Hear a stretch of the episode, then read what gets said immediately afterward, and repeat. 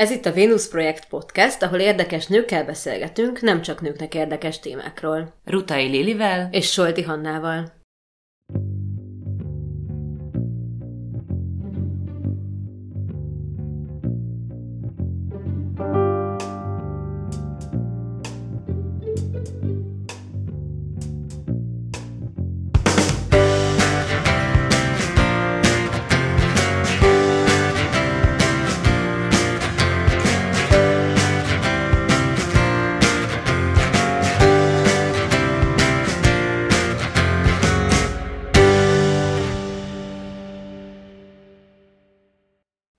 Ebben a Venus Projekt epizódban vendégünk pedig Olá Barbara, a Secret Garden vállalkozás és a Testi Mesék alapítója, aki elsőként kezdett el Magyarországon jóni tojásokat forgalmazni. Szia Barbi, nagyon köszi, hogy elvállaltad ezt a beszélgetést, és itt vagy most velünk. Mikor, miért kezdtél el ilyen szemszögből foglalkozni a szexualitással, női szexualitással, ilyen nyíltan beszélni ezekről a témákról? Sziasztok! Köszönöm a meghívást először is. És 2017 mm, tavaszán kezdődött így az egész ö,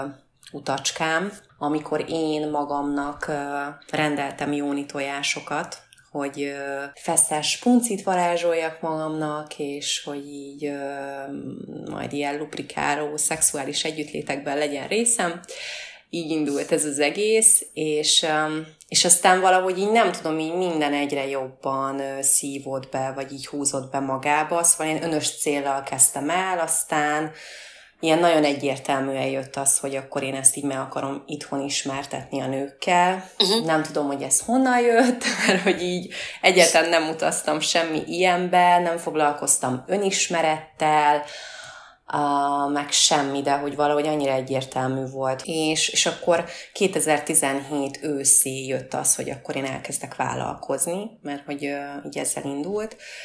hogy akkor hozok be ilyen termékeket, amik nincsenek itthon, és, és minden így utólag annyira szépen indult, hogy Nyilván nagyon kevesen ismerték akkor még ezeket az eszközöket, és akkor most miről beszéljek, a saját tapasztalataimról, hogy én így hogyan fedezgetem fel a hm. testemet, meg ugye akkor már volt egy kislányom, és uh, így az volt ilyen nagyon érdekes felfedezés, amikor ugye játszom beszélgettünk az anyukákkal, és így rájöttem, hogy mindannyian igazából annyira egyformák vagyunk, meg pont ugyanazokkal a problémákkal küzdködünk, csak valahogy mások a körülmények, uh, amik uh-huh. így körülvesznek, és akkor így, így hát nem tudom, így elkezdtem ilyen nyíltan kommunikálni, nyilván nagyon kevés mindenkinek, mert őt csináltam egy Facebook oldalt, és akkor így nem tudom, először még nyilván így nem raktam ki önarcképet, valahogy nem tudom, az így pár hónap után jött, hogy akkor az arcomat is adom az egészhez, és hogy ilyen így szép lassan így be, be, beszippantott minden, és akkor jött az, hogy áttértem az Instagramra, ott ez a ahogy így lehet sztorizni, ez annyira így testközelivé uh, hozta nekem így a, a nőket, akik ott vannak, um, hogy így elkezdtem megosztani tulajdonképpen a, a kis minőségi én időimet. És, és akkor egyre több ilyen pozitív visszacsatolás jött, hogy ez mennyire jó,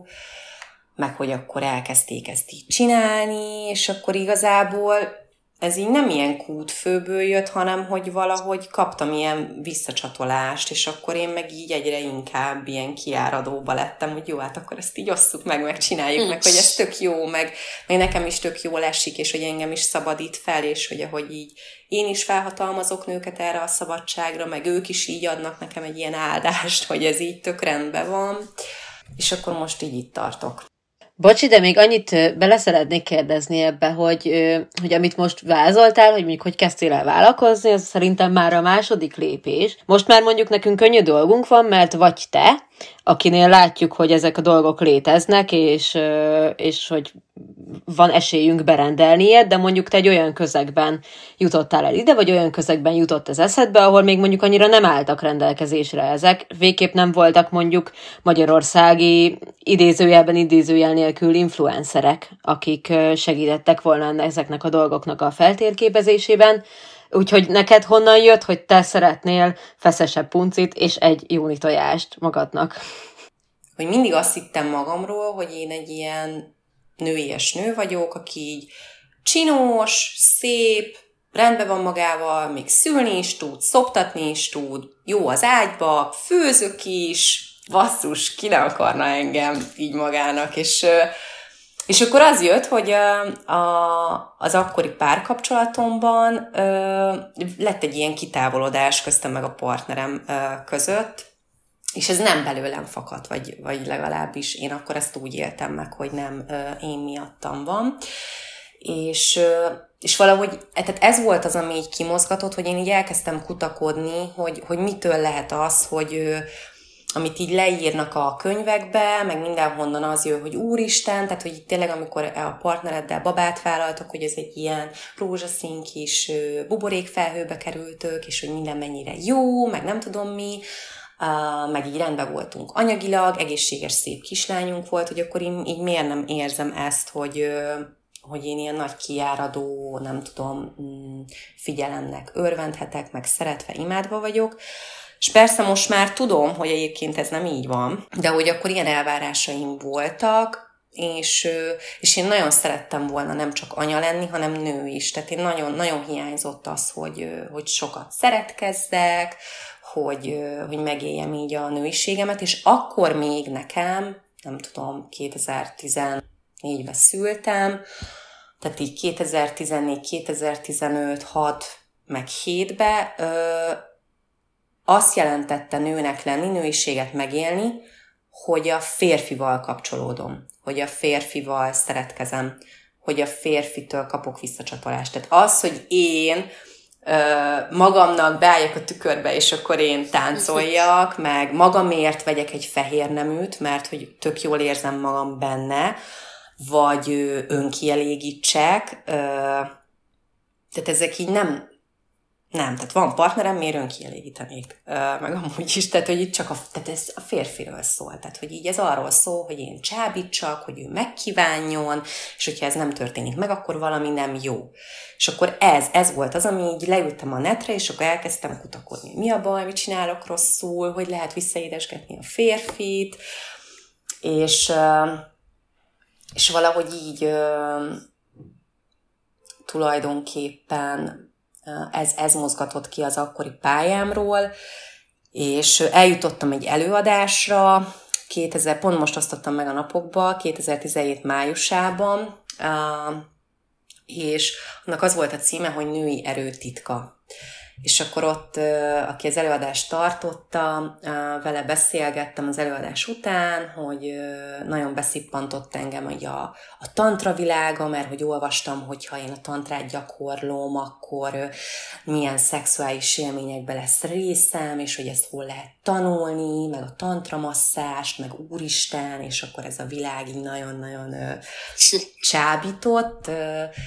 és hát szerintem ő látta rajtam, hogy teljes káosz van a fejemben, meg gondolom látott egy kislányt, aki így valami így érdekli őt, de hát rohadtul nem úgy beszélt, meg nem úgy nézett ki, és akkor mondta, hogy hát, hogy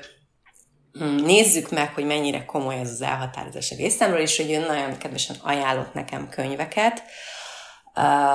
Ezek a könyvek voltak a Jóni Masszás című könyv, akkor a, a Tantrikus ébredés, a Kámapúra, a, meg a Hoppál Borinak a Kebel barátnők című könyve, és, és akkor a legelső könyv, amit elolvastam, ez a Tantrikus ébredés volt, a második meg a Jóni Masszás. És igazából ez a kettő könyv volt az, ahol én így először olvastam arról, hogy lehet ezt másként is csinálni, és hogy vannak olyan kultúrák, vagy vannak olyan nők, akik úgy nőnek fel, hogy, hogy nem a férfiről szól az ő szexualitásuk, és hogy nincs így ahhoz kötve, hanem én, uh-huh. tehát a nő, mint egy önálló személyiség van, és hogy kapcsolódnak a melleikkel, a punciukkal, a méhükkel, a vérükkel, a menstruációs vérükre gondolok most itt, ciklus tudatosságuk van, Um, és akkor én így ezt így, tehát így mint egy szivacs, hogy így, úristen, ezt lehet így, és én szültem egy gyereket, és én nem így. és hogy hát ez mi a franc? Én nekem ezeket senki nem mondta, úristen, tehát így először így Egyébként egy ilyen nagy szégyen is társult hozzá, hogy én milyen bután szültem, hogy én nem is voltam tisztában azzal, hogy, hogy lehet ezt másként is csinálni, és így nem tudom, először ez társult egy ilyen nagy bűntudat ehhez, de ez nem tartott sokáig, nem tudom miért, de valahogy hamar feloldoztam magam, hogy jó, nem baj, ez van, de akkor, akkor kezdjük el csinálni, és akkor kezdjünk el melleket masszírozni, méhet masszírozni, uh, vizsgáljam meg a puncimat. Basszus, én nem is néztem meg a puncimat a szülés előtt, tehát én nem emlékszem rá, hogy milyen volt a szülés előtt. És akkor ugye a Jóni Masszás könyvben meg kifejezetten szó van a tojásokról, meg a gátizomzatról, és ott, ott olvastam először abba, hogy a hüvelyben is lehetnek blokkok, ugyanúgy, mint a testünk bármely részében, mert hogy ez egy ilyen izomcsoport, és hogy azt ott lehet oldani, és hogyha ezeket a blokkokat oldjuk, akkor micsoda orgazmus minőségeket tapasztalunk meg, meg hogy amúgy is, hogyha szülünk, akkor ugye a gátizomzatot azt így kell erősíteni, mert én erről se tudtam, tehát így valahogy, mint hogyha ez egy ilyen gyógy torna lenne, vagy nem És tudom. igazából hogy a gyógytorna se egy olyan dolog, vagy hogy ez tök off topic, de hogy a gyógytorna se egy olyan dolog, amit csak akkor kell csinálnod, hogyha eltörted a lábad. És nem egy olyan dolog, Igen. hogy így, ja, az ortopéd papucsban mászkáló mamika elmegy az orvoshoz, és akkor... De hogy társul egy betegség tudat hozzá, nem? Nekem, nekem szerintem azért akadt ez be, mert most belegondoltam, hogy, hogy ilyen amerikai filmeket láttam talán, ahol az ilyen az idősebb gazdag nő, amikor már kiköltöztek a gyerekek, és meg kezd öregetni, de hogy nem akarja elfogadni, hogy öreg, akkor a barátnőivel járnak intim tornára, és akkor ez így bennem marad, hogy fú, ez egy ilyen iszonyatosan gáz dolog. És aztán pár évvel ezelőtt jöttem rá, hogy egyébként miért lenne gáz, tök jó, meg hogy nyilván, ha az ember már így szexuálisan tudatos valamennyire, meg észleli a saját testének a jeleit, akkor a változásokat is észre, észre tudja venni, és hogy tök fontos, de hogy igen, ez tentem így, ez nem ciki, mert hogy mindannyiukban van valamiért ez a berögződés az intim tornával, hogy így, jó, ez ilyen. Hogy ott tök érdekes, hogy nekem van egy tizen, most már 18 éves lesz lassan a hugom, pár hét múlva, hm. És neki általános iskolában például volt olyan felvilágosító órája, vagy talán a tesi tanárjuk volt, aki mondta, hogy a menstruáció ide alatt, akinek erősebb görcsei vannak, hogy intim tornázzon is, hogy mutatott neki gyakorlatokat is. De és például, hogyha ezt így basszus, mondjuk lehet én is hallom 14 évesen, akkor nem ez a betegségtudat van, hanem hogy ez így tud segíteni, hogy, hogy tényleg ott meg, hogy egyáltalán vannak izmok, tudom ezeket aktivizálni, mozgatni, és akkor még basszus, még szexuálisan is fejlődök tőle, mert hogy így egy tök, tök sok pozitívummal jár, tehát nem tudom, hogy mert nyilván neki már ott vagyok én is, szóval neki már valószínűleg nem fog uh, negatív szóként társulni. Plusz, hogyha már itt tartunk, akkor egy kicsit arra kérlek, Barbie, hogy menjünk visszább, hogy mesélj egy kicsit arról, hogy mik azok a jóni tojások, mi az a Sacred Garden és az egyéb termékeid. Ja, jó, tehát igen, a, a jóni tojások, ugye azok ásványból készült, tojás alakú, gátizomzat erősítő eszközök, Um, tehát, hogy ugye a, a gátizomzatunkat hivatottak mm, tornáztatni, aktivizálni, de hogy ez most már így nekem ennyi év táblatából egy ilyen, hát egy ilyen semmi. Tehát, hogy ez egy ilyen pozitív mellékhatása az egésznek, és hogy rohadtul nem erről szó, és nekem is annyira hamar elment erről a fókusz, mert hogy Azért tényleg nyilván vannak olyan helyzetek, amikor már egy nőnek előre haladottabb, tehát hogy mondjuk van egy inkontinenciája, ami megkeseríti a hétköznapjait, mert hogy becsorog a pisi, de hogy azért alapesetben szerintem a nők nagyobb százalékának, főleg így most így, hát az Instagramnak hála azért inkább így fiatalabb nőket érek el. Nem az az általános, hogy így hogy a problémák miatt vennének tojást, Aha. meg ugye ez ki is van hangsúlyozva a webshopon, hogyha valakinek van már valamilyen fennálló problémája, akkor mindenképp konzultáljon intim gyógytornásszal vagy orvossal, mert hogy az, hogy berakunk egy plusz súlyt a hüvelybe, ha egyébként is ott már baj van, az ronthat a helyzeten, tehát hogy ez nagyon-nagyon fontos. Szóval, hogy ezeket az eszközöket egy, egy egészséges állapotunkban használjuk, és hogy a prevenció lenne a lényeg, és akkor ami most már nekem, vagy ami, amivé ez átalakult, tényleg így ez a minőségi én idő, az, hogy kapcsolódom a testemben ennyire tudatosan, és hogy ami nekem így az első ilyen óriási ö, felismerésem volt, és ami miatt egyébként az, hogy vettem magamnak tojást, és utána az lett ebből, hogy én akarom ezt a nőkkel megismertetni, az volt, hogy amikor először bedugtam a puncimba ezeket a tojásokat, és egyszer egyet, ö, a, az volt az első olyan pillanat az életemben, hogy a puncimnak adtam, és mindenféle ok nélkül. Tehát én ott nem akartam orgazmust, nem akartam szülni, nem akartam szexelni, nem akartam felizgulni, csak így egyszerűen odafigyeltem rá. Így szerintem életemben először vártam ki, hogy, hogy úgy hatoljak magamba, hogy én valóban készen álljak, és hogy így megfigyeljem, hogy abban a pár percben így mi történik. Érzek-e bármit, jól esik, nem esik jól, amit lehet csinálni. És akkor nekem ez volt ilyen, ilyen, oh, úristen, hát ez így, ez egy csoda. Tehát ezt így biztos, hogy nagyon kevesen csinálják, mert így folyamatosan csak használjuk szegényt, így mindenféle. Igen, meg elveszünk tőle. És hogy tök sok elvárásunk is van, tehát így meg nem csak nekünk, így mindenkinek, nem tudom, tehát így úristen, és akkor így, így szegényt így, oj, te jó, úgy adok neked, édesem, itt vagyok. és, és ezzel indult, na de hát, hogy van egy ilyen ö, gátizomzat ö, erősítő funkciójuk, de hogy ezen felül nyilván így az intim egészségünknek tök jót tesz, tehát ahogy ö,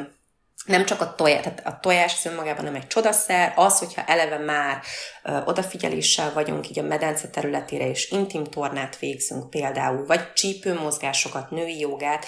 akkor egy ö, oxigéndúsabb vérellátás keletkezik ezen a területen, ami által ellenáróba várunk a fertőzésekkel szembe. Az, hogyha ott valóban az izmokat aktivizáljuk, és beindul egy, ö, egy torna, vagy tényleg az, hogy kapcsolódunk, rendszeressé tesszük az életünkbe azt, hogy és most nem azt mondom erősítés gyanánt, hogy átesünk a ló túlsóldál, és akkor súlyt emelünk vele, meg nem tudom, azt várjuk tőle, hogy így ketté roppantsa a férfit, mert hogy az megint nem jó, uh, hanem hogy csak legyen egy ilyen alap egészséges, tónusos, lubrikáló állapota, uh, hogy akkor ugye zártabbá válik a maga a hüvelyünk, tehát hogy nem, nem szeretem azt a szót, hogy tág, meg szűk, tehát, hanem ugye zártabbá válik attól, ahogy ott dolgoztatjuk, és akkor eleve emiatt is nehezebben jutnak fel a, a fertőzések. Ugye nagyon sok nő tényleg, hogyha így nem tudom, elkap egy hüvelygombát, akkor utána egy hónapokig megy ez a húzavona, hogy így ö, ilyen kúposkezelés, meg aztán hüvelyflóra helyreállítás, meg nem tudom mi fene, és hogy így amióta én például a tojásokat használom, nekem semmilyen nem volt le is kopogom, tehát így tök jó. Nyilván nem csak emiatt, hanem ennek én mindig azt mondom, hogy van ilyen lelki eredete is, hogy így ha hó, figyelj rám oda, mm, nem figyelsz, akkor jó, begombásítom magam, és akkor majd most fogsz. Úgyhogy ez az egyik ilyen, és akkor emellett ugye forgalmazok most már gyönyörrudakat is, amik amik azért picit direktebbek, olyan szempontból, hogy a tojásra így ráhúzható ez, hogy intim egészség, meg ö, annak nincs olyan ö, szexuális vonzata, meg azért a tojás használattól, van, aki már attól is így hatalmas orgazmusokat él át, de hogy alapesetben nem ez a célja, hogy itt össze-vissza élvezzünk, és mindenféle ö, orgazmus minőséget megtapasztaljunk, de hogy a gyönyörrudak azok ugye kristály dildók, én még rá akartam utána kérdezni egy kicsit tágabban, csak egy kis hozzávetéssel, hogy amúgy mennyire durva, amikor mondtad, hogy mennyire keveset törődünk a puncinkkal, és hogy végre foglalkozzunk vele, eszembe jutott az is, hogy a férfiaknál mennyire szokásos az, hogy ők elnevezik a péniszüket, nem tudom, hogy milyen szót szeretek még használni rá, talán parkukat, kuki, uh, na mindegy, szóval. Tehát, hogy mennyire szokásos náluk, hogy elnevezik, a nőknél pedig ez mennyire radikális dolog lenne. És hogy nekem úgy tűnik, hogy azok a termékek és az a mentalitás, amit te terjesztesz és árulsz, akár pénzben, akár csak követésekért, nem csak az egészségre vonatkozik, és nem csak az önmagunk um, gyönyörködtetésére, jelvesztetésére, hanem egy unblock, mint hogyha egy társadalmi változásnak egy teljesen jobb mentalitásnak lenne a része inkább. Igen, szerintem tényleg, mert hogy, de szerintem egyébként ennek ahhoz is lehet köze, amit Lili mondta, hogy hajlamosak vagyunk mi tényleg gépekként felfogni a puncinkat. Arra van, hogy menstruáljunk vele, ráadásul havonta egyszer, amikor fájdalmat is okoz, meg azt is kívánod néha, hogy miért van egyáltalán, és akkor utána, meg, utána meg arra van, hogy szüljek vele, és egyébként meg mindenféle fertőzést elkaphatok, szóval, hogy szerintem, szerintem szerintem ez is az oka, hogy, hogy nagyon sokszor nem gondolunk abba bele, hogy egyébként hogyan is lehetne bánni. Vele. Igen, és igazából Barbie az a kérdés, mert hogy ezt felejtettem csak el belefogalmazni az előző mondatomba, hogy mi az, ami a puncinkon kívül is jó, hogyha ezt a mentalitást átvesszük. Hát mert tehát az egész ö, életem ennek ö, okán megváltozott. Tehát egyébként lett egy ilyen gyönyör fókuszáltságom, meg hogy például én is visszagondolok most, hogy így beszéltetek erről, vagy a Hanna mondta, hogy ö, hogy a menstruáció az egy ilyen rossz dolog, és hogy valahogy tényleg így ez van belénk nevelve, vagy így belém is ez volt, hogy havi baj, akkor nem tudok menni strandra, valahogy az volt bennem nagyon-nagyon hosszú évekig, és ez így most oldódott ki a mostani párkapcsolatomban, hogyha vérzek, akkor nem szexelhetek, mert akkor így nem tudom, az így egy ilyen tabúnak számít, és, és hogy, hogy az, hogy ahogy így foglalkozok és kapcsolódok a testemmel, és ahogy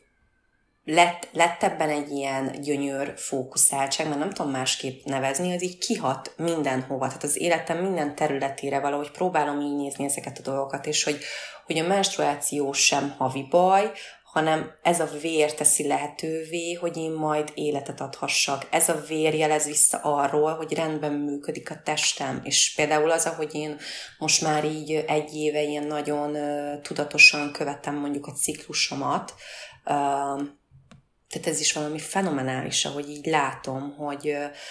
vagy rájöttem, hogy nem a vérzésem késik, hanem később ovulálok, hogy ennek milyen lelki hatásai vannak, egy-egy esemény hogy hat rám, hogy tényleg így nem tudom régebben, tehát így a fiatal lányoknak is basszus, így mekkora feloldozás lenne, hogyha tudnák azt, hogy van egy pasiuk, ugye, vagy nekem így teltek a tinédzser éveim, hogy így állandóan azt hittem, hogy terhes vagyok. Tehát így pár évvel ezelőtt is nem, nem volt férfi az életembe, késett a vérzésem, mert ugye akkor még azt hittem, és mondom, barátomnak terhes vagyok, de mondom, nem is szexeltem, de basszus, így, tehát ez a para, hogy így terhes vagy, és, és hogyha lenne ez, hogy így, így neveljük a lányainkat, hogy, hogy kövesse a ciklusát napról napra, nézze a ményaknyákját, mérje a hőjét, akkor látná, hogy ja, hogy én ma nem a 15. napon ovuláltam, hanem csak a 25-en, tehát akkor innentől számítva még van 9, 10 vagy 12 napom, hogy megjöjjön, mert ugye a lutális szakasz az egy ilyen fix uh, szakasz, és akkor így nem görcsölök, nem kapok agyérgörcsöt, nem kell uh, terhességi tesztet vennem, tehát hogy uh, hogy így hozott ez az egész magával egy tudatosságot is az életembe, meg te, teljesen másképp ö, nézek mindenre, tehát hogy így tényleg ez a,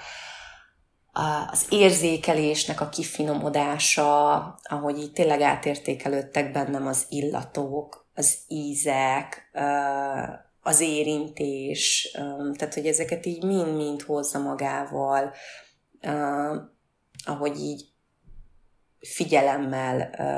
vagyok. Ugye most szerintem minden második mondatunk konkrétan az, hogy ezt miért nem tudtam korábban, azt miért nem tudtam korábban, ezt miért nem mondta el senki, azt miért nem mondták el, milyen jó lenne, ha elmondanák, úgyhogy szerintem azt kijelenthetjük, hogy azért ezek a témák most már egyre kevésbé, de azért tabusítva vannak. És amit még, amit még ez nagyon jól mutat, az az, hogy az Instagram profilod azért elég gyakran kerül letiltásra. Miért lehet még a 2020-as években is tabu ez a téma? Hát nem tudom, meg az is, az is kérdés bennem, mert ugye ezt nem látom, hogy ilyenkor mi történik, hogy, hogy van 10 vagy 50 nő, férfi, aki, aki nagyon tehát így nagyon nem tetszik neki az, amit csinálok, és akkor így valahogy egyszerre jelentenek egy poszt után, és akkor így robotnak vagy káros embernek érzékel a,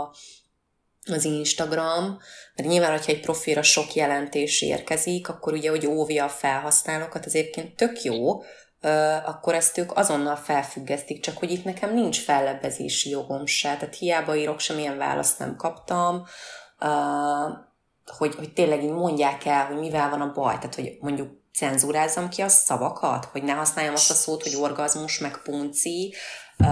mert hogy ezeket nem lehet egyáltalán, mert hogy oké, hogy nem lehet így szexuális tevékenységre felbújtani az embereket, vagy van valami ilyesmi szabály, tehát nem tudom, a, a, pont egy ilyen Instagram szakértő azt mondta, hogy ugye a mesztelen fotókkal így folyton ki vagyunk ennek téve. Hát főleg a női melbimbókkal, mert ugye a férfi felsőtestek azok nincsenek kitéve ennek. Én, amit így magamnak felírtam, megfigyelve a környezetemet, és akkor majd mondjátok el ennek kapcsán a véleményeteket, hogy, hogy, hogy ugyan többet beszélünk a szexről, meg egyáltalán beszélhetünk a szexről, de hogy attól még nem igazán mondunk róla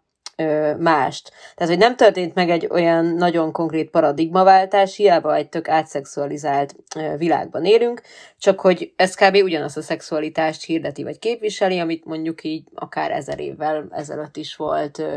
vagy inkább 500-at mondok, és akkor Európára és az európai kultúrára stimmel. Tehát, hogy, hogy abszolút a férfiak ö, szemszögéből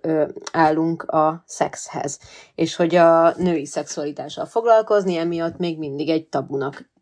tűnik. Nem tudom, hogy ti erről mit gondoltok. Most például az olyan mondatok jutottak eszembe, mint hogy hát a férfiak már csak ilyenek, míg amíg egy nőről, ha valaki ilyet mond, vagy egy nő magát így képviselteti, az nem elfogadott, és nem megengedett, és nem menő. És mennyire durva, hogy ez mennyire leképeződik a közösségi médián is. Most így mondtad, Barő, hogy téged mert többször letiltottak. Az epizód előtt researchként megnéztem egy bizonyos embernek a profilját, akit direkt nem mondom ki a nevét, mert nem akarom, hogy még többen rátaláljanak. Annyi, hogy egy csávó, aki egy életstílus csinált abból, hogy sok lányt baszik meg. Fehér nemű márkája van, meg könyvet ír arra, hogy hogyan szexál sokakkal, és ez egy egész ilyen közösségi, közösségi média trend lett egy pár évvel ezelőtt, vettem észre, hogy akkor így elkezdtek ilyen mini-influencerek lenni, csak férfiak, akik uh, azt reklámozták, hogy így itt vagyok egy hotelben, és nézd meg, milyen csajt dugtam meg. És itt vagyok egy jakton, és nézd meg, hogy milyen seggeket nézek. És, de, te, most azért használom ezeket a szavakat, és azért használom ezt a hangnemet, mert tényleg ez jön le a képekről, és ez egy olyan profil, amit legjobb tudomásom szerint soha nem tiltott még le az Instagram, több tízezer, hogyha nem százezer vagy millió követője van,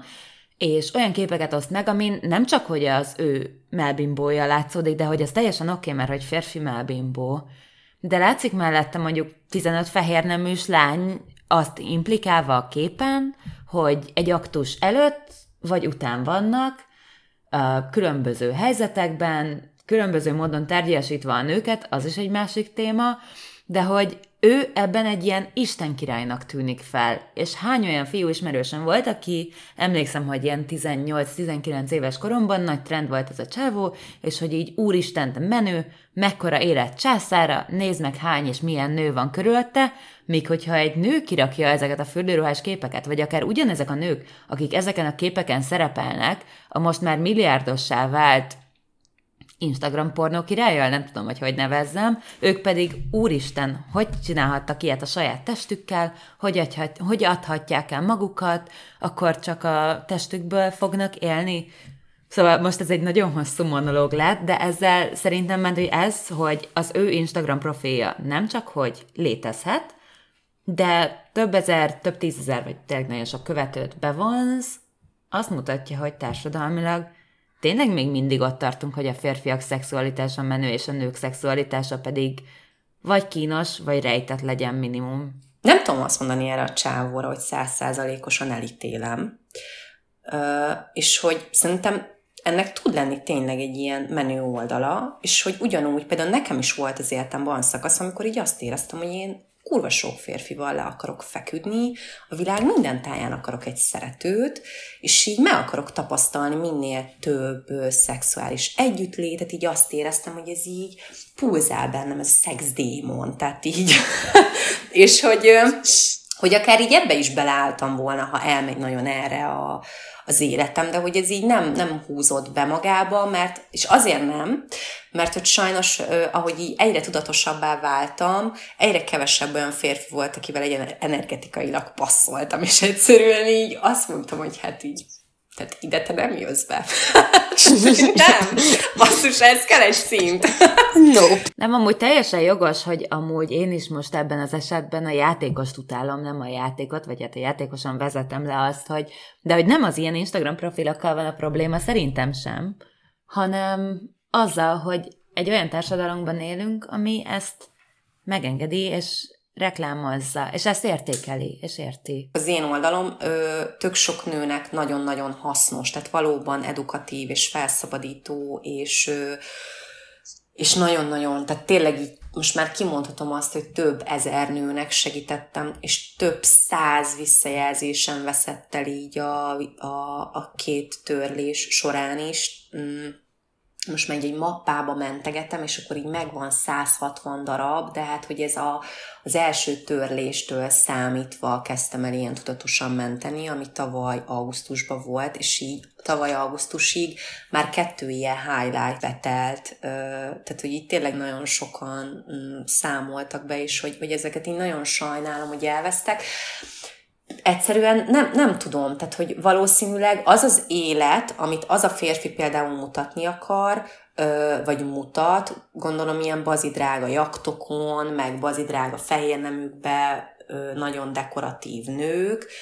az olyan így kiszakít. Megnézed, fú, izé, de jó, ha én is lennék azon a jakton, milyen menő ez a csávó, de jó alakja van ezeknek a csajoknak, fú, de jó ez a kép, vagy nem tudom, tehát hogy így kiszakítja az embert a valóságból, meg nagyon távoli, nem? Tehát, hogy azért az olyan nagyon távoli, hogy a jakton egyedüli férfiként megdugok 15 nőt, tehát, hogy azért az nem mindennapi, de az, amit mondjuk én mutatok,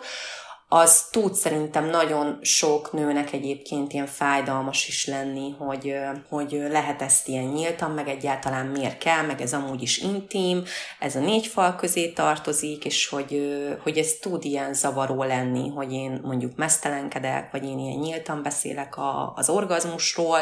meg arról, hogy,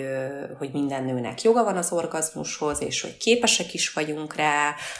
biológiailag, mert hogy így vagyunk megalkotva, tehát ezt tud, tudom, mert én is egyébként nem is tudom, kinek meséltem, hogy pár évvel ezelőtt, még mielőtt elkezdtem foglalkozni így önmagammal, volt egy nő, ezt egyébként még nem meséltem soha nyilvánosan,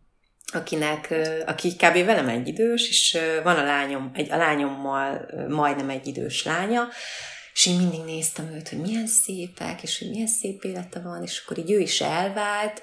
és lett egy új kapcsolata, és akkor így egy picit így féltékeny voltam, hogy de jó, hogy neki sikerült, és akkor a kislányt is szereti az az új férfi, és akkor így milyen szép életük van, és akkor így az jön le így a social médiáról, hogy azért így pénzük is van, és akkor fú, hát izé, és akkor így randiznak, meg ez a nő így táncol,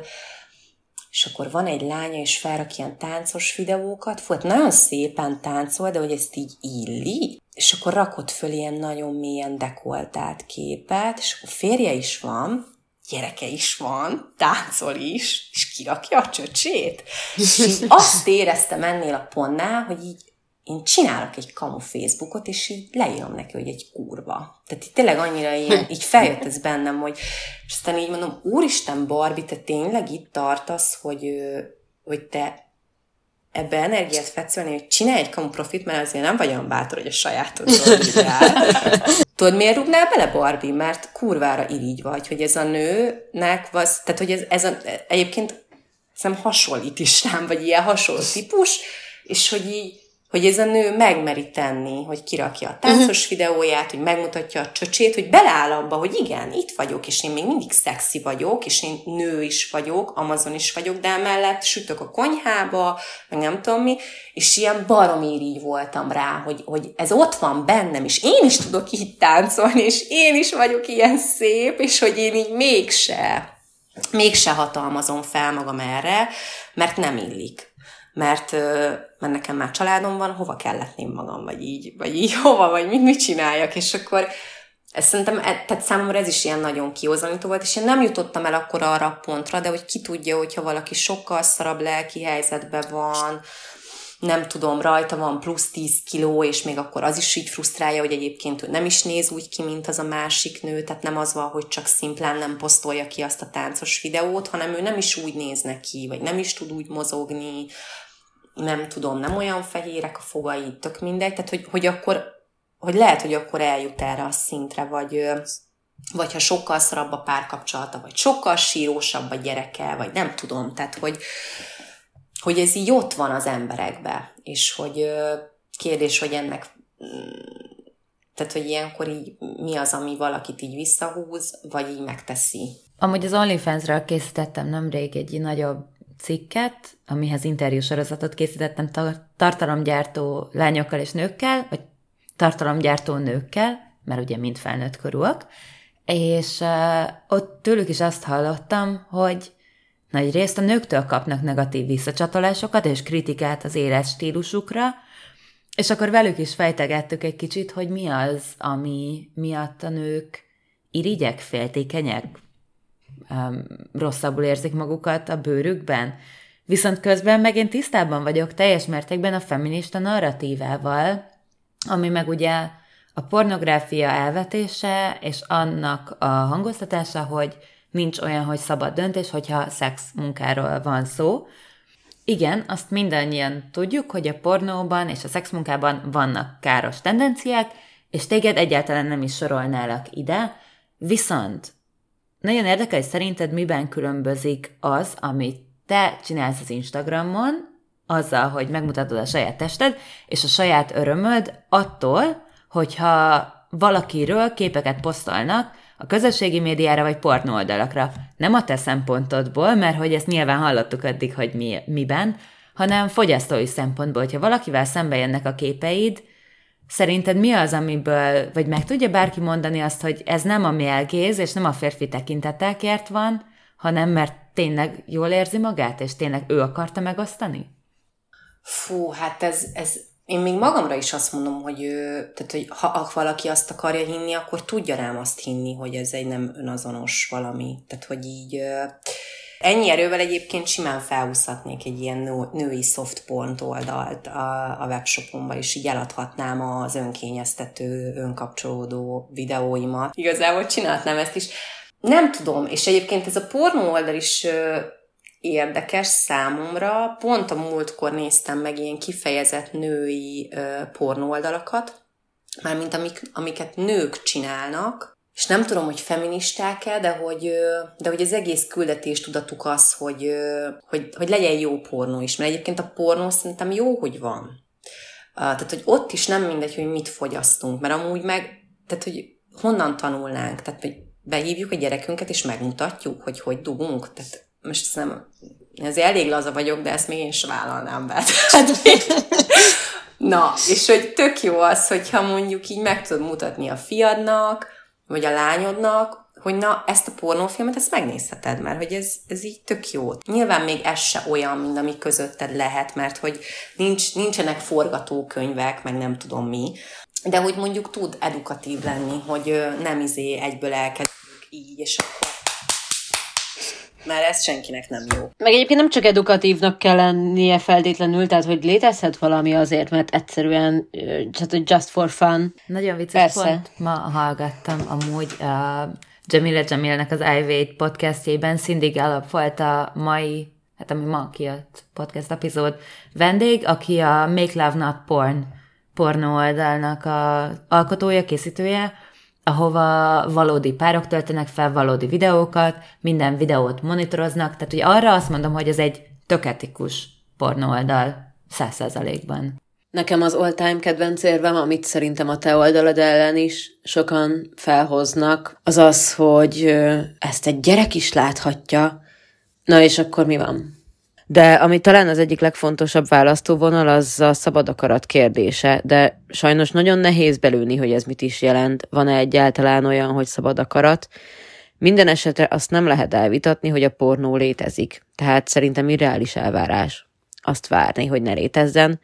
És azt is nagyon fontos megvizsgálni, hogy milyen kontextusban beszélünk erről. Tehát a szabad akarat és etikus pornó nyilván csak ott jöhet létre, ahol nincs kényszermunka, nincs nyomor, nincs kilátástalan gazdasági nyomás, úgyhogy ebből a szempontból ez abszolút egy first world problemnek tekinthető. Plusz úgy, valljuk be, hogy az internet tele van rossz dolgokkal. És a te oldaladat nem tartom rossznak, tele van ennél sokkal károsabb testképekkel, sokkal károsabb nemi dominanciákkal és nemi szerepekkel, és hát meg ez az internet előtt is megvolt. Például nekem az egyik a nővérem ilyen négy vagy öt évesen nézetett velem pornófilmet. Emlékszem, hogy azt se tudtam, hogy mi ez, de úgy kurvára leszartam, csak másnak megkérdeztem anyuéktől, hogy anya, ő, az mi lehet, amikor a, a néni bekapja a fiúnak a kukiát? Hogy az így mi? Hogy azt így miért csinálja? Akkor anyám sokkot kapott, hogy én ezt hol láttam. És akkor mondtam, hogy hát tegnap megnéztük a tévébe. Lehet, hogy ezért lettem ilyen elvetemült basszus. A te, te oldalad és munkásságod azt szerintem a legesleges legkevésbé lehet káros bárkire nézve is, hiszen te te, ne, te nem károsítasz meg senkit, te csak jót okozol, és, és nem, nem árt senkinek az, hogy te vagy, és hogy te a termékeidet árulod. Maximum azt tudom elképzelni, hogy férfiak félnek, hogy, hogy lecseréljük őket egy gyönyörrútra, vagy tehát hogy tényleg nem tudom elképzelni, hogy ez miért szúratja bárkinek a szemét. Van ilyen is sajnos, de hogy, de hogy aztán meg ezt is így tök szépen ki lehet oldani szerintem, hogyha a, a nő ebbe egy partner, és hogy, hogy ezt így nem tudom, erre így van ilyen érzékenysége, hogy ezt így oldja a, a férfiában. Meg még az jutott eszembe, hogyha mindenki rendelkezne kellő önismerettel, uh, akkor ugye akkor mindegy lenne, hogy mi zúdul ránk, meg, meg én mindig azt mondom, hogy én nem tartozok felelősséggel senkiért, csak önmagamért, és hogy, hogy simán lehet, hogy ami, amit én károsnak ítélek meg, hogy azt így, tehát azon így túllépek. Tehát tényleg itt van a, a TikTok is, a tök sok ilyen uh, félelmetes videójával, meg nem tudom mivel, amit nyilván tök sok uh, gyerek néz, és hogy ez ugyan a szülő felelőssége, hogy, hogy elmagyarázza a gyerekének, hogy igenis, tehát hogy erről szól az egész élet, hogy nagyon sok félelmetes dolgot, szar dologgal találkozunk, és hogy mi az, amit ezen keresztül engedünk magunkkal, mi az, amivel kell foglalkozni, mi az, amit így el kell engedni, vagy mi az, ami, ami, amivel így jó azonosulni, és hogy ez, ezeket, hogyha megtanítanák, akkor az, aki azt érzi, hogy ő zavarja az én oldalam, az el tud onnan menni, és akkor tudja nézni a, nem tudom, 50 éves csávot 15 modellnőjével. Egyébként Lili biztos ismeri, van a Császi Lajosnak a média erőszakról egy kutatása, és ő ott például hát így kifejezetten a, a TV erőszakot és a tévében megjelenő gyilkosságok, lövöldözés, egyebeket kutatta, de hogy ő például azt állapította meg, hogy, hogy nincs is közvetlen kapcsolat egyébként a között, amit a médiában látunk, és amit utána normálisnak gondolunk a viselkedésünkben. Tehát mondjuk elképzelhető, az ő kutatása alapján legalábbis, hogy ha én azt látom, hogy emberek a tévében nénik és bácsik gangbengelnek, attól még nekem egyáltalán nem jut eszembe, hogy én is gangbengeljek. Pont az általán előbb említett Cindy Gallop mondta ezt ebben az általán előbb említett podcast epizódban, hogy a gyerekeket igenis a nulla éves koruktól kéne a pornóra és a szexre oktatni, olyan szempontból, hogy elmondják mondjuk a szülők, hogy vannak ilyen filmek, és ugyanúgy, ahogy mondjuk a pókember sem valóságos, ezek sem valóságosak. De mivel most még túl fiatal vagy ahhoz, hogy ezeket a nagyon bonyolult helyzeteket megértsd minden szempontból, azt ajánlom, hogy inkább felnőtt korodban kezd el nézni. És lehet, hogy hogyha, mert nekem ez annyira megmaradt ez a gondolatmenet, mert lehet, hogyha tényleg így hallanánk ezekről a pornofilmekről, és nem úgy, hogy így ez a valóságnak egy eltitkolandó szegmense, mert nekem valahogy mindig ez volt egy kicsit az érzésem, amit még az előbb behoztál, Hanna, a tárgyiasítás az, amire mindenképpen ki akartam még térni. Mindenkinek ajánlám amúgy Jessica Valenti Sex Object című könyvét, ami nekem iszonyatosan felvilágosító volt olyan szempontból, hogy mit jelent tárgyasítani önmagunkat, és mit jelent egy olyan társadalom, amit tárgyasít minket. Ebben azt írja, hogy a feminizmus kvázi számára fölösleges a tárgyasításon kívül tárgyalni, mert hogy a nők tárgyasítása egy olyan dolog, ami minden nap történik körülöttünk, és most ebben létezünk, és punktum, és akkor ebben kell megtanulnunk élni. Ami egy tök érdekes vonal szerintem úgy blokk. Barbie veled kapcsolatban az jutott eszembe, hogy benned mennyire merül fel az, hogy tárgyasítod-e a saját tested és a saját élvezeted annak érdekében, hogy a termékeidet, vagy akár a mentalitásodat áruld. Ja, hát igen és nem. Tehát, igen. Uh, ez most behozok egy személyes sztorit, ami annyira nem lesz válasz, de mégis, hogy amikor ugye az utam elején beszélgettem egy barátnőmmel, mert hogy bennem is ez így ilyen kérdés volt, hogy mit szól majd a környezet például ahhoz, amikor így a gyönyörrudakat behozom, mert azért még a tojás az szerintem egy, egy ilyen lájtosabb út. Igen, ott még lehet mellé beszélni, de a gyönyörrudaknál ott már nincs, nincsen mellébeszélés, tehát az az, ami. Igen, igen, igen, igen, és akkor így, hogy bennem is ott volt egyébként, akkor még volt egy szoftverfejlesztő cégnél dolgoztam, recepció, hogy így úristen, majd ott is mit szólnak. Nyilván bennem volt, hogy mi van, hogy mondjuk, hogyha meglátják a mesztelen fotóim, ahogy így feljön a Facebookon, hogy így akarják-e, hogy én fogadjam a következő ügyfeleket, hogy Szia, mit szeretnél kávét, te áthozhatok? Amúgy meg tudod, jól, mint tojással pózolok, szóval így bennem is volt ilyenek, és így mondtam meg, meg hogy meg féltem ettől, hogy majd akkor így férfiak felhatalmazva érzik magukat, hogy, hogy így nem tudom, elhívjanak szexelni. Hogy nem, nem voltam erre kíváncsi, hogy így rám az Instán, hogy megdugnálak, hogy ez nem erről szól. És, és ezek így bennem voltak ilyen, ilyen vészjelzőként, hogy én akarom-e magamat ennek kitenni, hogy akkor azért, mert én kirakom a mesztelen nyomtajásos fotómat, egy seggfej azt higgye, hogy ez neki szól, és akkor ő így azt mondja, hogy gyere át cica este, és akkor izé el leszünk, mert hogy amúgy meg ettől behányok. Akkor így mondja nekem, hogy Fie Barbie, ennek kurvára ki vagy téve a négyes hatoson, és amikor reggel bemész dolgozni, mert hogy így rácsapnak a seggünkre, meg kiverik mellettünk a farkukat, és hogy így mitől másabb az, hogy azt megteszi ingyen, így meg legalább még pénzt is keresel belőle. Meg még kontrollod is van igazából fölötte valamennyire, tehát hogy addig, addig történik ez veled, amíg te kvázi hagyod. És tök érdekes volt, hogy régen, amikor kaptam mondjuk egy farok szelfit, borzalmasan megalázva éreztem magam, szégyeltem, tehát én, em, én emlékszem, hogy így, tehát én így elsüllyedtem a szégyenembe, hogy, hogy miért gondolja azt, hogy a, nekem olyan a képem, tehát hogy ő, ő, ő azt érezte az én fotómból, hogy én kíváncsi vagyok az ő farkára, tehát itt tényleg itt tudom, hogy így, még a barátnőmnek is alig mertem elmondani, hogy, hogy ez így megtörtént velem, mert azt hittem, hogy én vagyok a, a kurva, aki, akinek kurvás a feje, és ő az van ráírva, hogy küldj a parkadról képet, és akkor mm, most meg, ha kapok egy ilyen farok szelfit, akkor így, így azt érzem, hogy hm, cuki. Tárgyasítom magam, nekem az a válaszom, hogy nem, tehát hogy én egyáltalán nem élem meg így. Én azt élem meg, hogy én egy, egy szabad nő vagyok, aki így erre így felhatalmazta magát, és hogy én ezt így ilyen tökön azonosan csinálom, tehát hogy meg nagyon intuitívan, és, és mindig elmondom, hogy valahol ez lehet, hogy így a, a sokszor így a vállalkozásom rovására is megy, de hogy nem tudok ilyen nagyon mm, nagy marketinges lenni, és ugye amikor egyébként darabokban van a szívem, akkor nem tudom promózni a termékeket, nincsenek időzített bejegyzéseim, mert hogy így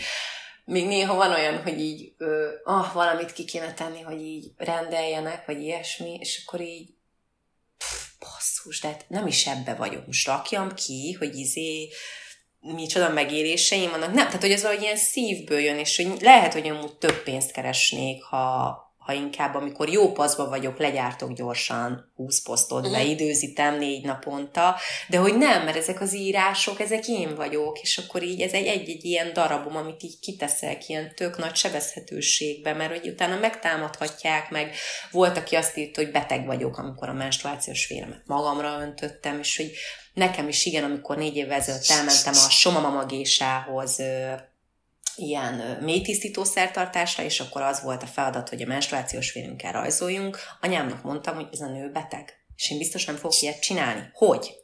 Akkor én még például tampont használtam, meg betétet, mondom, hogy a tamponnal festek, nem is értettem, mi van, ki az, aki ezt megcsinálja, meg hát ez büdös, mert ugye hát az alvatvér a tamponba, hát az undorító. Visszajogtam az egésztől, és akkor én voltam az egyedüli, aki nem rajzolt basszus a vérével, és így mondom, úristen, de szép rajzok. És hogy ezek hogy tudtak ilyen szép piros rajzok, mondom, rácsöpögtették a papírra, vagy mi? És hogy így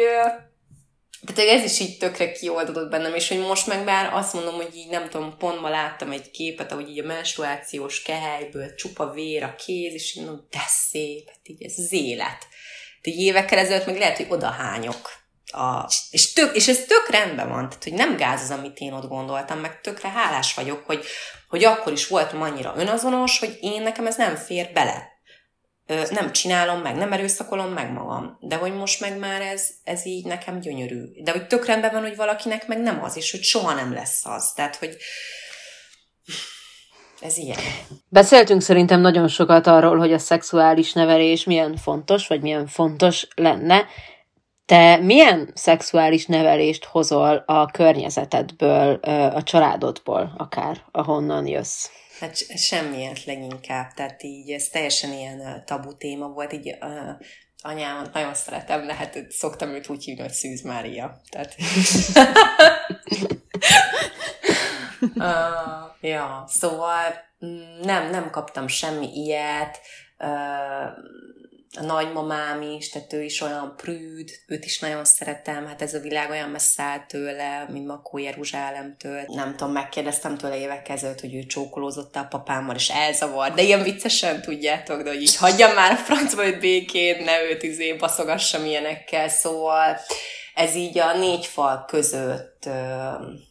mm, intézze mindenki, ahogy tudja. Tehát én nem voltam sehogy felvilágosítva, és a szex ez egy ilyen bűnös dolog is volt, tehát például nekem ugye a szüzességem, elvesztése, ezt még így mondom, de már nem szeretném így mondani, de hogy az is egy ilyen traumatikus élmény volt, mert hogy így azt kaptam útra valóul, hogy akkor veszitek az értékemből, nem fogok már kelleni senkinek, mert a nőnek ez a legnagyobb erénye. Tehát így e- ezeket kaptam. És hogyha nem vagyok túl indiszkrét, és erre a kérdésre tényleg teljesen nyugodtan mond azt, hogy nem fogsz válaszolni, de te milyen szexuális edukációt fogsz a saját lányodnak adni? Van egy ilyen idézet, hogy a, az életem az üzenetem, és, és hogy valójában nem kell a gyerekeinket leültetni, hogy hogy kislányom 12 éves korodtól, nem tudom, 15-ig megjött az első vérzésed, és mm, nem tudom, három évvel később ö, odaadhatod magad egy fiúnak, de azért minimum öt randira menj el vele, hogy biztosak kell szent, tehát hogy nem, ö, hanem hogy egyszerűen ebbe így, így felnő. Ö, szóval, hogy én azt gondolom, hogy az a szexuális edukálás, hogy mindent ilyen nyíltan kezelek, amit kérdez a gyerek, arra válaszolok az ő szintjén, és hogy nekem is volt már olyan, amivel így picit zavarba hozott, hogy akkor ne, hogy az legy, ne az legyen, hogy így traumatizálom a gyereket, mert esetleg így nem tudom, olyan választ adok neki, ami mi van, így azt se tudja, hogy eszik-e, vagy isszák, és hogy akkor így időt kértem tőle, hogy hát ennek anyának is utána kell olvasni a kicsi, mert én sem tudom, hogy hogy tudom neked elmagyarázni, de hogy azt például nem mondom neki, hogy ehhez kicsi vagy, uh, mert hogy amit megkérdez, ahhoz nem kicsi. És, és amit még így észreveszek rajta, hogy a gyerekeknek így semmi se fura. Tehát, hogy mi hisszük azt, mert ő, ő neki most írunk egy új történetet, vagy most írunk egyáltalán egy történetet. És egyébként a workshopjaimon nagyon érdekes, amiket így mostanában tartottunk. A, az egyiknek az a címe, hogy Szerelemben a Jónimmal, és ott, amit csinálok meditációt, így van benne tudatosan egy olyan rész, hogy legyünk a saját magunk, a belső gyermekünk anyukája, hogy írjunk együtt egy ilyen új történetet a puncinkkal. Tehát, hogy, mert hogy milyenek a gyerekek, tehát nyilván, vagy nem tudom, én is így visszaemlékszek, amikor gyerek voltam, nagyon érdekelt, hogy milyen az anyámnak, hogy milyen az ovistársamnak, és hogy nekem ugyanolyan, mint a mamáé, meg a nem tudom ki, és hogy ha a gyerek erre azt a választ kapja, hogy jaj, kislányom, hagyjál, mindenki nézegesse a magáét, meg húz fel a bugyidat, nem utogass senkinek se a puncirat, akkor, akkor tudni fogja, hogy ezt majd csak titokban nézegetheti, meg majd a kulcsukon, kukucskámat, én is azt csináltam kicsinek, meglestem a családban mindenkit, meg nyilván baromira érdekel, tehát hogy így basszus, hogy nekem ugyanolyan van-e, és hogy hogyha ezekkel így feloldozzuk őket, mert amúgy csak annyi, hogy megnézi, és csá szarja. Tehát, hogy így, ugye ez olyan, hogyha azt mondanám a gyerekemnek, hogy őt a gólya hozza, akkor elhinni. Mert, mert nincs semmilyen tapasztalata, és hogy, hogy szerintem szülőként kapunk egy ilyen új esélyt. Utána olvastam még annó, amikor a turbinás beszélgetésünk volt, egy csomó kutatásnak ilyen orgazmusról. És találtam többet is, aminek az volt így a konklúziója, hogy a nők kevesebb orgazmust érnek el, mint a férfiak.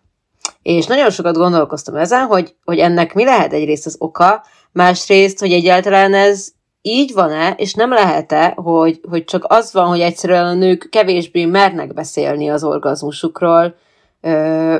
vagy hogy a kutatók eleve ebből a feltételezésből indultak ki. Szóval, hogy igen, te ugye azért nagyon sok nővel beszélgetsz orgazmusról,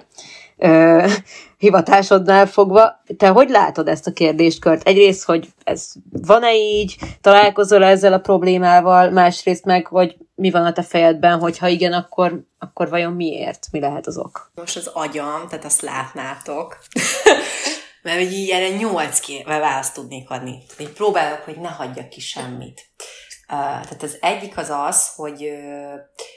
ami jött erősen, és ezt még a turbinában sem mondtam, meg ez most, most jött föl, hogy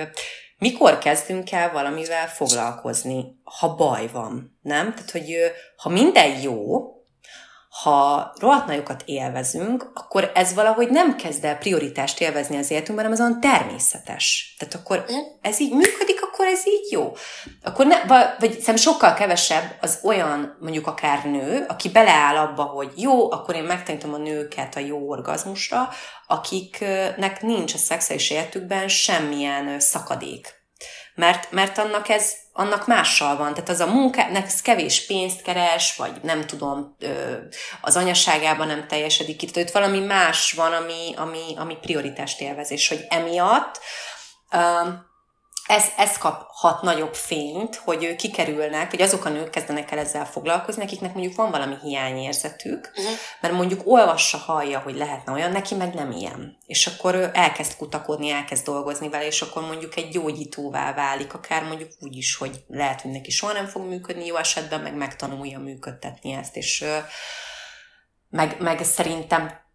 tehát, hogy valahogy igen, ezt próbálnám a tojásokkal is átadni, hogy ne az legyen, hogy már amikor baj van, akkor kezdünk el intim tornázni, és hogy ő, szerintem sokkal több nő akkor kezd el így foglalkozni a szexével, az orgazmusával, a mindenével, amikor valami nem oké. Okay. És hogy lehet, hogy ezért van több ilyen visszacsatolás. Ez az egyik. A másik, hogy biológiailag így lettünk kialakítva. Tehát, hogy a férfinak ugye kint van a farka, az feláll, az készen van a behatolásra, belemegy a meleg, puha punciba, és így képes lenne azonnal elélvezni. Tehát neki azt kell megtanulnia, hogy ezt lelassítsa,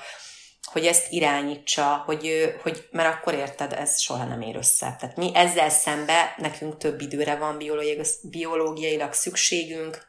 eleve belül van mindenünk, tehát így mostani kutatások, nem olyan régi kutatások, így a, a csiklónak a, ez a bazi nagy mérete, és, és tök érdekes, hogy jött ez, nem tudom hány évvel ezelőtt az a fajta forradalma a szexualitásnak, hogy ugye többféle női orgazmus van, tehát hogy van hüvei, csiklói, méhi, mell, izé, fül, hajorgazmus, minden is, de most maradjunk a puncinál. És hogy ö, olyan fura volt nekem, amikor olvastam ilyen nagy tantrikus izé, ö, tanárokat, vagy jóni masszőröket, hogy így totál külön választják a csiklói, hogy van külön csiklói orgazmus, meg hüvei orgazmus, és akkor én meg, aki nő vagyok, és amúgy elélvezek, és amúgy csiklóm is van, meg hüvelyem is,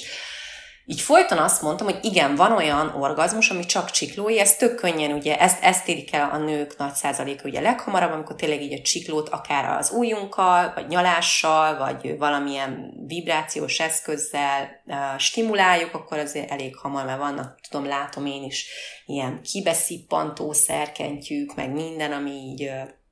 pikpak uh,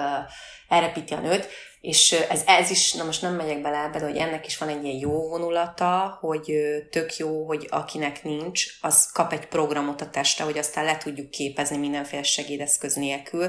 De ugye azt meg nagyon nem szeretem, hogy ez a sürgetés, hogy hogy ezek is úgy vannak reklámozva, hogy három perc alatt megizés, hogy mi van azzal a szegény nővel, aki basszus így három óra alatt jut el oda. Tehát, hogy ne legyen már az, hogy ő valami fogyatékosnak érzi magát, amiért ö, neki nem megy egy perc alatt. Ne hirdessük a gyors orgazmust, a lassú gyönyört hirdessük, mert amúgy is minden olyan gyors. Szóval, hogy van ez a, a, a csiklói, ami a legkönnyebben elérhető, és hogy ö, nekem is egyébként ez ilyen ö,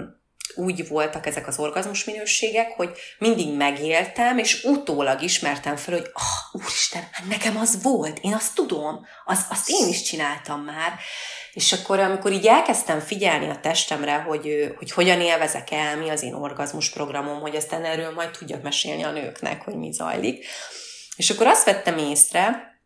hogy hogy nincs olyan, hogy hüvei orgazmus. Tehát olyan, or, mert, mert a hüvei orgazmusom, tehát ugye a csikló ö, anatómiájából kiindulva, ahogy az behálózza az egész hüvely, tehát az úgy végigfut az egész hüvely pályán, ö, a hüvelyedben, vagy a méhednél, vagy bárhol, bármilyen, tehát a hüvely bármely szakaszán, bármilyen orgazmus katalizálsz be, bármilyen megélésed van a hüvelyeden belül, attól, hogy a hüvely ott be van nyomva, tehát hogy ott be van valami gomb nyomva, uh-huh. ami elvezet az orgazmushoz, az hatással lesz a csiklódra. Tehát, hogy nem tudod levágni, mert egybe vannak nőve. Tehát az be fogja indítani a csiklót, és akinek tényleg volt már ö, több, tehát ilyen belső orgazmusa, az tud különbséget tenni, hogy amíg a csiklói gyorsabb, kirobbanóbb, kevesebb ideig tartó ö, orgazmus, amíg hogyha egy olyat élünk át, ami a hüvelyünkből indul, tehát belülről indul, és az katalizálja be a csiklónkat, ez egy sokkal mélyebb, hosszabb, impulzívabb megélés. És, és például ez is most pont a napokban olvastam, hogy, ta, hogy most lett ez így legalizálva, hogy valójában nincsen, tehát hogy ez egy ilyen irreleváns elvárás a nőtől, hogy neki csak hüvei legyen, és akkor csak úgy élvezzen el, és hogy tök sok ilyen tévhit van, hogy sokkal több nő élvez el, mint aki tudja, hogy elélvez, hogy szerintem de ez mindennel így van, vagy mindenről megfigyelhetjük, hogy ilyen nagyon nagy elvárásaink vannak magunkkal szemben is, és talán magunkkal a legnagyobb. Meg, meg hallunk ezer dolgot, a szomszéd így élvez, a barátnő így, a Barbie a testi mesékbe úgy írta, és amikor odaérkezünk, hogy szex, akkor nem jelen vagyunk, hanem kattogunk, hogy vajon most lesz-e időm elélvezni, úristen, már nagyon el akarok élvezni, vajon ő most élvezi, itt van velem, rám gondol, én az én puncimat kívánja, fú, biztos frissen borotválta a puncim. Tehát, hogy ezer ilyen szar van, amin így kattogunk, vagy pörög az agyunk, hogy el akarunk már végre élvezni, mert mindenki a kibaszott orgazmusról ír, a csapból is ez folyik, és én meg nem élem át ezt az átütő, kirobbanó, nem tudom mit. És pont emiatt tényleg akinek így van orgazmusa, az, az tudja, vagy nekem volt már olyan, hogy, hogy attól függően, hogy mennyire vagyok ott a testemben, tudom megélni az orgazmusom. Tehát simán lehet, hogy mondjuk van két ugyanolyan orgazmusom, de hogyha nem ugyanúgy vagyok benne a testembe, az teljesen más minőségeket ad a kettő. És szerintem nagyon sok nő nek lehetne orgazmusa, tudná átélni az orgazmus, de hogy egyszerűen átsiklik ezeken a gyönyör állapotokon, és amikor odaér, hogy mondjuk tényleg így érzi, hogy aha, fú, na ez az, akkor így elkezd belefeszülni, elkezd még inkább rágörcsölni, és ahelyett, hogy így beleengedné magát az egészbe, így, így,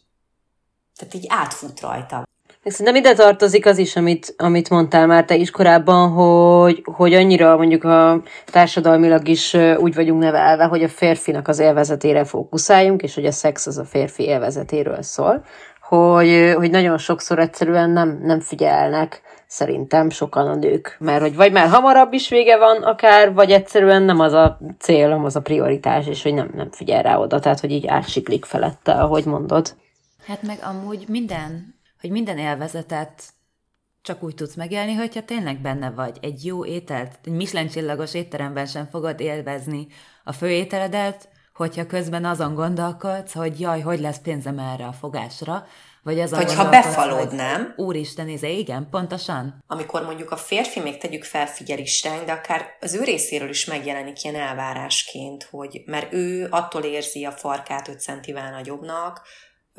hogyha te minél többször elélvezel. És mai napig egyébként ott van bennem, hogy így, hogy alámenni a férfinak tényleg, és egy ilyen, egy komolyan így kell valaki, aki így szól, hogy nem, Barbie, nem, nem kell, meg nem is jó, mert azt már csináltad, az szar. Tehát az hosszú távon nem jó, és hogy, hogy pontosan a szexben is ö, ö, ö, tényleg, ahogy így, pedig nem, tehát én például nem kaptam meg útravalóul ö, mert mondhatnám azt, hogy nem kaptam semmilyen edukációt, de mégis az alakult ki bennem, hogy engem csak akkor nyalhatnak ki, ha már leszoptam a férfit, vagy hogyha ő is kezdte el, akkor is muszáj azt visszaadni, tehát hogy ez ilyen 50-50. Egy, volt egy időszak, hogy emiatt utáltam az egészet, tehát ne csináljanak, mert, mert nem, tehát hogy így, vagy, vagy, vagy direkt nem baj, én most, ha kívánom, se, mert hogy így nekem ez jár, és, hogy, és akkor tök jók voltak ezek az ilyen paradigmaváltások, hogy bennem nincs elvárás, tehát én nem azért csinálom azt neki, hogy visszakapjam, hanem mert én, ott van bennem az az adószándék, és hogy ezek ilyen olyan nagy felhatalmazások így az önmagunk részéről, hogy tényleg így befejezni ezt, hogy a szexben van ez az adókapok, nincs. Tehát, hogy így mindenki keresse a saját gyönyörét, és persze kérheted a partnerettől, hogyha te vágysz rá, és épp tök másba van, vagy nem tudom, tehát, hogy így azzal nincs baj. De hogy alapesetben meg, hogyha van két saját gyönyörét kereső ember, és ez nem egy ilyen önző dolog, hogy használom a másik testét, de hogy valahol meg mégis, de hogy a pozitív értelemben. Szerintem ez mind nagyon szép és jó, hogy erről beszélünk, és hogy ezt hallgatják, mert remélem, hogy sok hallgatónk eljutott idáig, de mennyi piaca van szerinted az élvezetnek, és most itt a piacot nem pénzbeli piacnak gondolom, hanem inkább értelmi és befogadó piacnak, a, szóval mekkora piaca van az élvezetnek egy olyan országban, ahol